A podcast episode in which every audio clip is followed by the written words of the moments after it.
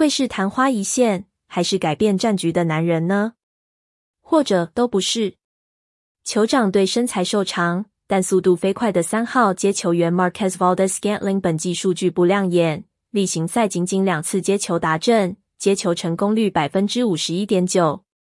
但他在帮助酋长杀进超级杯的两场季后赛都有达阵演出，美联冠军赛更在多名队友受伤倒下的状况下挺身而出，状况渐入佳境，有可能在超级杯成为改变战局的刺客。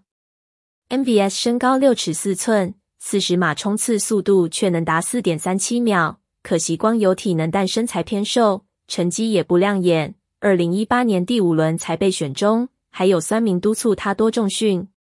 虽然包装工时期有 Aaron Rogers 在阵，最好一季也不过六百九十码六达阵，而且他的接球成功率不是四开头就是五字头，实在太低。除此之外，达阵也就两个三个。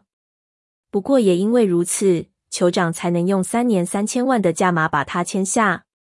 以他上周美联冠军赛八次传球接到六球，一百一十六码一达阵的成绩来看，也算是价值连城了。可能是巧合，符合高、瘦、快等条件，又在超级杯有机会扮演刺客的次要接球员还真的不多。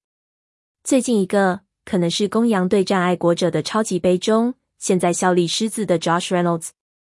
酋长要长传有 Travis Kelsey 和 Juju Smith-Schuster，要短传跑锋也能完成任务。但找到状态的 MVS 利用速度优势，防守球员亦没有站位把路径读好。预测行进路线，他横跨全场的飞奔接球非常致命。对战猛虎，他就趁着安全位被吸引开，拿下关键达阵。在本届超级杯，他可能是改变比赛结果的配角。